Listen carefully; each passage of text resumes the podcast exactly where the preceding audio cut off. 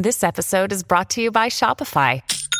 Forget the frustration of picking commerce platforms when you switch your business to Shopify, the global commerce platform that supercharges your selling wherever you sell. With Shopify, you'll harness the same intuitive features, trusted apps, and powerful analytics used by the world's leading brands. Sign up today for your $1 per month trial period at shopify.com/tech, all lowercase. That's shopify.com/tech. If you've got a thirst for knowledge that never quits, Brightside Podcasts are just what you need. Whether you're into recent discoveries, space exploration, true stories, or useful tips for self-improvement, psychology, gadgets, or just your day-to-day routine, there's something for everyone. You boot up your device and are filled with excitement, but suddenly it glitches and changes your date to December 31st, 1969. It's an odd date to reset to, considering it could have gone to any other date in history. However, the date is significant to Ken Thompson and Dennis Ritchie. These two dudes were responsible for major contributions to the IT world back in 1969. They worked in Bell Labs and created something now known as Open Development.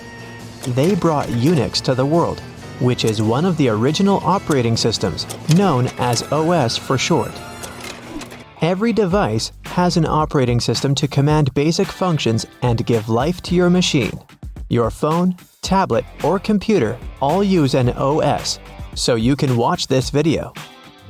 While some OSs are superior to others, Unix was on a whole other level. Many copycats tried to emulate what Unix could do, but failed.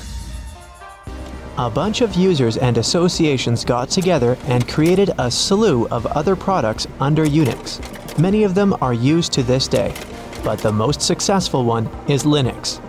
Be warned, this OS is not for the everyday user who wishes to simply click on a bunch of tabs and commands and who expects everything to fall into place. There are a lot of codes and commands you need to know to install software without everything spelled out for you. The plus side is that you'll create a super customized PC that runs the exact way you want it to. The downside is that you'll have to stare at a bunch of letters, numbers, and symbols to get something to work. If you're a Windows user, then using Linux won't be a piece of cake. Linux doesn't have a single version either. It grows by combining with other software that unites everything into one OS, which you can easily install. For many functionalities, you need to install specialized programs manually to make everything run smoothly. To simply burn an image to a USB, you'll need to find the right open-sourced software to begin. Don't worry, not everything needs to be installed by the user. You can expect some Linux distributions to come with a Firefox browser and Google Chrome. Navigating through a Linux device has some recognizable elements, like a typical desktop with an application menu, a taskbar, and a window that displays your notifications. But if you're a tech whiz and aren't happy with the default desktop, you can always customize your own and install one of the choices, given that you have enough storage space and the third-party software to help you build the desktop of your dreams. But let's focus on the plus side and recognize how Unix paved the way for tech junkies and professionals alike by contributing to cloud computing, cybersecurity, mobility, visualization, and endless more tech-related fields. Discover why critics are calling Kingdom of the Planet of the Apes the best film of the franchise. What a wonderful day! It's a jaw-dropping spectacle that demands to be seen on the biggest screen possible. I need to go. Hang on. It is our time. Kingdom of the Planet of the Apes. Now playing only in theaters. Rated PG-13. Some material may be inappropriate for children under 13. You can even find Unix OS in industries like pharmaceuticals, banking, telecommunications, government, and healthcare. As the backbone of almost everything computer, the founders left an interesting Easter egg to confuse everyone with the specific date of December 31st, 1969. Back then, computers weren't common in regular households. It wasn't until the 90s that most American households had a desktop where they had surfed the primitive web. The real birth of the internet began in the 90s, even though it existed decades before that. It all started all the way back in 1969 when something called ARPANET was the talk of the town. They introduced the initial basic functions, similar to the internet we know today, by linking some university computers together and sharing academic files.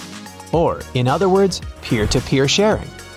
After that, more universities joined in until they changed the name to the Internet, which is basically a large distribution of networking systems that rely on many machines sharing stuff with each other. The Internet requires a network of sharing for it to work without the presence of people. This means that if some servers crash in Australia, it won't affect your Internet if you're in the United States or anywhere else in the world. You might feel experience changes with certain websites, but it shouldn't affect your overall internet experience. So much information is stored in data centers across the world that hold content, like videos, music, and web pages. Some satellites orbit the Earth and take this information and transmit it to the device you're using. While this exists, the real reason we are connected to the internet is at the bottom of the ocean. Cables live on the ocean's bottom and stretch from continent to continent, connecting server houses to internet providers around the world. These cables are made out of fiber and are so thick that the pressure at the depths of the ocean floor won't crush them, and no hazardous object can destroy them. They stretch out for hundreds of thousands of miles across all continents. Many companies invested heavily in these underwater highway networks that keep the world up to date with everything. While it's true that the internet does use satellites, they're slower and less responsive than having them run through cables. Satellites are also laggy and don't perform to an optimal level. Back in the 90s, when smartphones were relegated to sci-fi and monitor screens took up half of your workspace, there wasn't Wi-Fi as we know it today. Dial-up was a struggle and the only way you could reach the internet. Do you remember that glitchy sound that sounded like a car alarm? Yeah, that was the sound of the internet back then, which ultimately meant that web pages took forever to load. Websites these days have proper functions and features that make them unique. Back then, there wasn't much you could do. Sites were crampy and, in retrospect, hilarious in design. But that was the limited technology available for everyone to use. The world saw the dot-com industry burst in the early 2000s, which led to thousands of companies losing a lot of money and a financial downfall. Quick history lesson. The dot-com bubble began when people discovered that the World Wide Web could be a new, hip place to conduct business, and that you could pretty much do anything and everything there. Once companies saw this goldmine, they started investing in these pop-up websites, which didn't even have business plans to begin with. The catch was that they had to have .com at the end, but it didn't really matter what the website did or what service it provided. So once the numbers grew and oversaturated the market, investors wanted to see the money that they had invested come back to them with a profit. But having a website, a cool and fun-looking page, and .com at the end of the domain name didn't mean it would be profitable. After a while, everyone lost their money and went home. Some companies managed to stay put to this day, like Yahoo, Amazon, and Google. They're doing so well that they managed to become leaders in their respective fields. Well, except for Yahoo.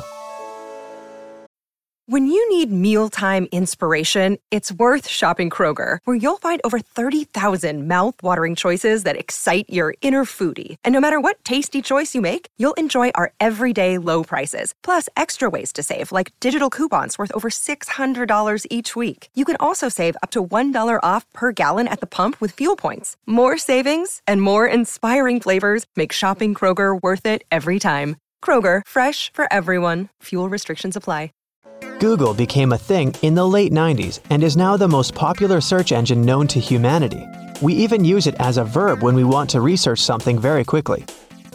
Google has created its own ecosystem in order to create the ultimate internet experience. It's enough that their search engine is so popular, you can find just about anything there. They also added Gmail, which is now the backbone for anything related to Google. Your YouTube account is directly linked to your Google account, where you can also back up your data on Google Drive. They even created their own Microsoft Office environment with docs, sheets, and slides, which can be live edited and shared with friends or colleagues. No one would have imagined this back in the 90s when we were happy enough to connect to a world bigger than ourselves. And none of this would have begun if it weren't for Unix.